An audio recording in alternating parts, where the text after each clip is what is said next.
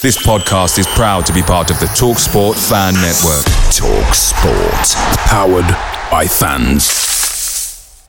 The TalkSport Fan Network is proudly supported by McDelivery, bringing you the food you love. McDelivery brings a top-tier lineup of food right to your door. No matter the result, you'll always be winning with McDelivery. Order now on the McDonald's app and you'll get rewards points delivered too. So that ordering today means some tasty rewards for tomorrow. Only via app at participating restaurants. 18 plus rewards registration required. Points only on menu items, delivery fee and terms apply. See mcdonalds.com. The Talksport Fan Network is proudly teaming up with Free for Mental Health Awareness Week this year. As football fans, we often pride ourselves on knowing everything, from which substitution can turn the game around to the quickest route home to beat the crowds. However, when it comes to discussing feelings with our friends, we might not always feel as confident. That's why we're here to equip you with the right tools so you can reach out to those who can help. If your mates are struggling, let them know that the Samaritans are free to call on 116 123. That's 116 123. They are there to listen without judgment or pressure 24 7, 365 days of the year. Let's all take a moment to talk more than football.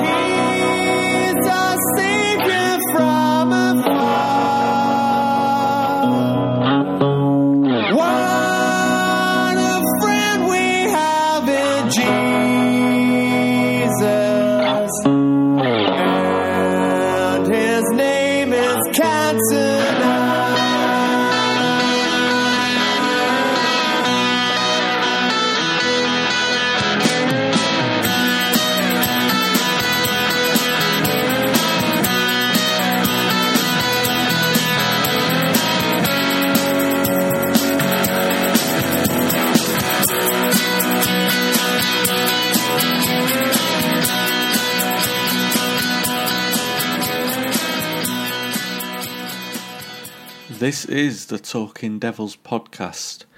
As well as our regular weekly shows, from time to time I'm going to dip into the archives. Well, um, my archives anyway, from earlier interviews I've done, and see if I can put together some podcasts that you might find interesting.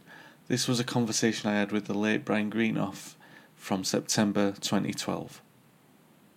Apart from the great 1977 side, what other MUFC team would you have liked to have played in? We got the the suggestions of the 57-58 Busby Babes side, the 68 side that won the cup, um, 99 side in 2008. Yeah. I think the 99 side, because they won the European Cup. Yeah. I think that's that would a, that was a good side. Um, very strong defensively, very strong in midfield, no, strong all over. Four great strikers. Yeah, that was a team. Yeah. Uh, Do you think um, perhaps, I mean, Ronny Johnsen kind of played the kind of style as you did? Oh, he's better in the air than me. Yeah, but on the ball, he's sort of similar in a way. Yeah, he's, he's good. He, well, Jaap was a good passer of the ball. Yeah. You know, they they could all play. Every, you know, he's, he was a t- team where everybody was comfortable on the ball. Yeah. So the 99 side would win it for you, yeah. And what current player in the team would you most like to have played with? Like to play alongside Scholes. Yeah. Yeah, I think anybody would. You know, Again, like we were saying the other day, you could probably, with the new formation, that's probably set up perfect for you. I just sit out, I'd sit in front of the back four, get the ball, and just give it to Scholes and relax. Yeah, easy job. Yeah, Yeah. so get the cigar out and deck chair. He, he he's the player that everyone raves about. All all the former play, all his teammates will pick him out as Except best. for that fellow on Talk Sport, is it Mike Parry or something? Oh yeah, he's Doesn't rate him. No, it's, it's a bit overrated. Fucking hell. Give it a toss. But yeah, I mean, what would you say? That, I mean, the, the, everyone's seizing him because you've got the likes of Zidane, Davids, mm. Del Piero. They all rave about him. Cantona. Cantona retired when he'd only played like a It's, couple of it's his touch, control, his range of passing, the quickness of his brain. He's got good in the air for a little fella. You know, he- he's got everything. Do you think? I mean, Carrick looks like he's enjoying the benefits of playing alongside him. You look at, I know Carrick's always been renowned for a great range of passing, but against Southampton, you saw a few of those over the top passes Yeah, to, to Van Persie, which hmm. Were almost Scholes esque in a way. yeah. I mean, his long passing was quite good against Southampton for Carrick, but his short passing was bloody awful. You know, Yeah. and uh, when when Scholes had come on against Southampton, it just completely changed the game. Suddenly, the ping, ping, ping, the balls. He was spreading the ball. You know, he's there's nothing worse for a defender when a midfield player like something like Scholes picks the ball up and you don't know what's going to happen. You don't know if he's going to knock it behind, you know, knock it up. So he, he puts defenders in a quandary straight Yeah. away. He, you know they don't know what to do. Is he going to knock it up to his feet? Is he going to knock? He's, you know, he's so clever, Scholes, and, and that's what he does to defenders. Yeah. You've got players like Scholes and Giggs, who, who are two of the best that we've ever had. And, and do we underestimate the fact that they might not be in the prime now, but they can still make one hell of a difference when they come on in, in, a, in a game at the mm. Premier League level? They can still do that like Scholes did. Yeah, I've I've said before that we've, we've, we've got not to rely rely on them, Yeah. you know, but we've got to use them when it's the right. You know, I've always said I think Scholes been more suited playing at home, Yeah. and maybe Giggs as well.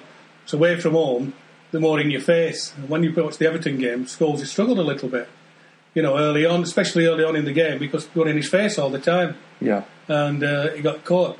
And I think that's what happens with Ryan. I think Ryan, when he starts a game, I think early in the game, it bypasses him a little bit now. You know, because he's 38. You know, he's, he hasn't got the legs that he had before. And I think, um, I think especially when they play away from home, teams do get in your face more. And I think, I think then they might they'll struggle for, for the early part of the game. Yeah. That's my view, anyway. I think that I pe- you know with Scholes and Giggs in particular, Giggs in particular, I suppose, because he he got a lot of praise a couple of years ago because perhaps he'd not got it earlier in his career, whereas Scholes probably for about ten years consistently, people have just raved about him non-stop. But it's like you know they rave about him, but I don't think he. I to me, I still sometimes think that he's underappreciated. People like label Gerrard. I've, I've seen Gerrard referred to as like the best Liverpool player of all time. You got Scholes, who Gerrard pales in comparison to Scholes. Yeah, I mean, Gerrard's an high energy player. He's playing better when, he, when he's bombing on all the time. He's not a person like Scholes who can sit in midfield and ping it all over. His passing is not anywhere near as good. No. And I'd love to see the stats on somebody like Gerrard, what his passing completion is compared to Scholes. And I bet it's well down. Where Scholes would be like 90% plus maybe, I bet, bet Gerrard's in the 70s. Where do you stand on you know De Gea being dropped? Because it's rare for Fergie to come out, and he, I know he dropped De Gea last season, but to come out before the game and say De Gea's dropped uh, for the mistake that he made, but I, personally I thought it was a bit harsh to blame him for that one anyway. But, mm. I think, yeah, it's. I think they always say, go, I've, my always concern's always been about De Gea. It's not about his ability. I always think he's got great ability, great shot stopper, but he does have a little weakness. He lacks, he lacks strength. He needs to put on a good s- a stone and a half, yeah, you know, because he's a bit. I've said it before. He's a bit Paddy Roachy. You know, Paddy was a bit great, abil- great agility, good, great hands, but yeah, lacked a presence, and that's all the thing what De Gea lacks. I'm not sure if Lindegaard gives you a presence anyway. Hmm. You know, you, you, see, we were blessed to have one of the greatest goalkeeper, probably the greatest goalkeeper ever, in Schmeichel. yeah, You know, so when people follow him, people still looking for that presence. You know, 'cause I can remember being a game at Old Trafford, and, and where I was sat, um, we were playing Southampton as it was, and this lad put the ball over the bar because it's the only place he could put it because he couldn't see the goals, he couldn't see the nets because he, he was such a presence. And the same, the view I had, it was incredible. yeah, And but De Gea doesn't have that, and I think the no now is teams aren't daft. You know, they're not. They know what De Gea's like. They try and get in, get in among him, yeah, and try and make him make mistakes like he did. If it was his mistake, I mean, it, it seemed to come off Vidic's left foot, yeah, which made it to me that why was it De Gea's fault? yeah. If it come off his right one, I don't- have said yeah. But it's um, yeah, I think he, he does have a problem at times, De Gea. But when he played against Everton, he was fine. Yeah, and and to be fair, some have said that you know the saves in the first half were as important as the mistake, really, because he, he made two brilliant saves that were kind of Schmeichel-esque. You know, the, Yeah. the reaction save, particularly the second one where he saved it, you know, the underside of his body and it hit the crossbar. Yeah, But I mean, with Paddy Roche, that you, you you spoke about there, Paddy, I, I mean, he had his own problems, but this, at the same time, they had Stepney, a European Cup winning goalkeeper, ready to step back in. Stepney was rightly or wrongly took in the first place, whereas De Gea should be making. You know, he doesn't. Lindegaard's not Stepney. Do you know, he, No. he's a very capable goalkeeper, but he doesn't have the pedigree of what Stepney has. So De Gea shouldn't be under the pressure as what Paddy was under. Do you know? And I, to me, I, I don't personally think that. I mean, he hasn't played loads of games with Vidic. no, he hasn't. You know, That's the point uh, I've made. Yeah, he hasn't played loads of games with them. And I think he hasn't played loads of games with, with Rio and Vidic being there. Mm. And it's it is about understanding. And also, I don't know what his take is on the language yet. Yeah, Can he speak English yet? You know that, and that's an important thing people forget because it's all about communication. And Yeah. once he learns, he gets the grasp of the English, he can speak it fluently. Then there's always going to be little problems. would you have dropped him against Southampton? No. And we, we still made defensive mistakes in that game. But when you saw it, when you look on Twitter, you know, you're seeing all people are picking the team, what the team is going to be, and not one person had Lindegaard in the side. No, You know, so the United fans didn't look at it and think he should be dropped. no. Yeah, but the man who matters, I mean, I said it on, I said, I said it on Twitter before, is that has anybody ever picked the, the, the team what's going to play on a Saturday or a, or a Sunday or a Monday or a Wednesday? You know, has any, have you ever picked a team and said that's the team he's going to pick today? and you've been right. Have you ever done that? Uh, Well, no. I personally have not. No. I haven't. I think I've, the closest I've been, I've been one out. Yeah. You know, because you can't, you can't guess what he's going to do. Yeah, I think there's, uh, there was one time last season when he named the first. It was the first time in a few years that he'd named the t- same team Yeah, yeah. twice in a row. So, yeah, That, that'd confuse people.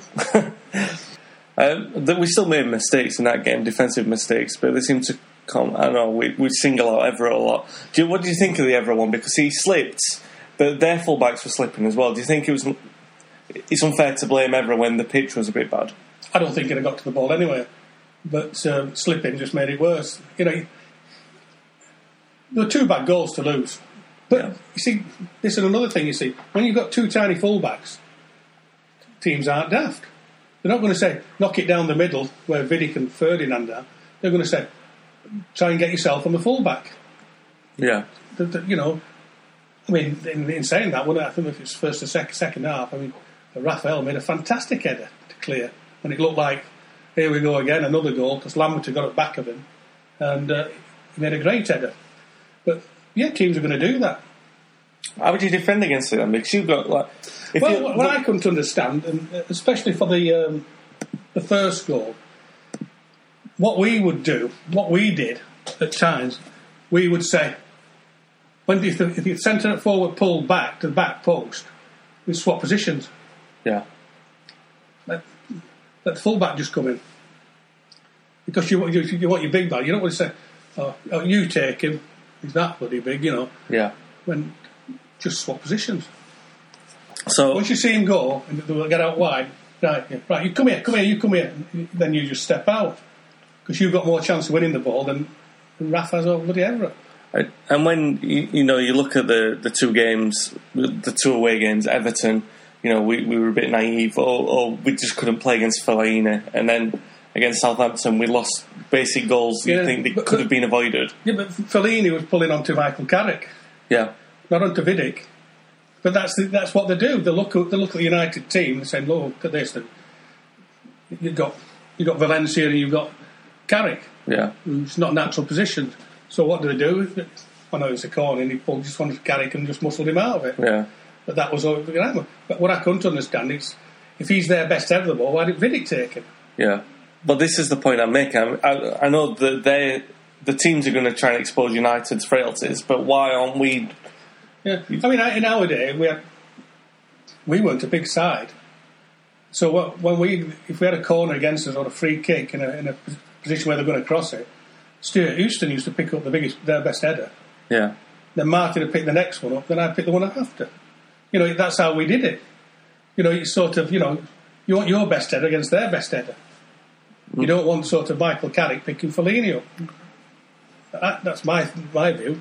Going forward, we're going to play. Um, we've got Liverpool in a couple of games. Do you expect Lindegaard's going to get the run to play there? Because uh, you know, De, De Gea played well at Anfield last season, but do you think that now he's decided to give Lindegaard a run, that he's going to pick him for that game? And uh, Now he's made the decision. I think He'll go like, to me. He'll go with Lindegaard. I don't know if De Gea's gone away with uh, Spain under 23s, or under 21s, or yeah, whatever. he's played for the under twenty one. Yeah, Yeah, so maybe we might send somebody to watch him and see how he is. yeah. I would imagine that would happen. And then if he has a good game or a couple of good games, I don't know, did they play last night? Yeah, they kept, he kept a clean sheet. Did it? All right. So, right, he's kept a clean sheet. And if somebody's watched him, like said he did this well, he did that well. Yeah. And, you know, you might ask him certain questions about what he did. What, what was he like on crosses? What, how did he deal with. Yeah. Or he might watch the video of it.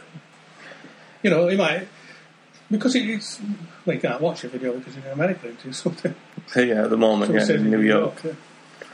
But um, I mean, is there anything that you think that Liverpool are going to pick up on? Because Liverpool United, it doesn't matter that Liverpool have been in I think the thing is form. about Liverpool, you know, they're not, they're not, they're no big man up front.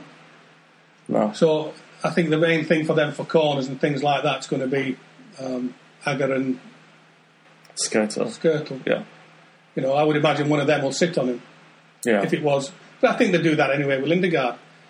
You know, because you know he's. You know, is, is, is he better? I'm, I'm not sure.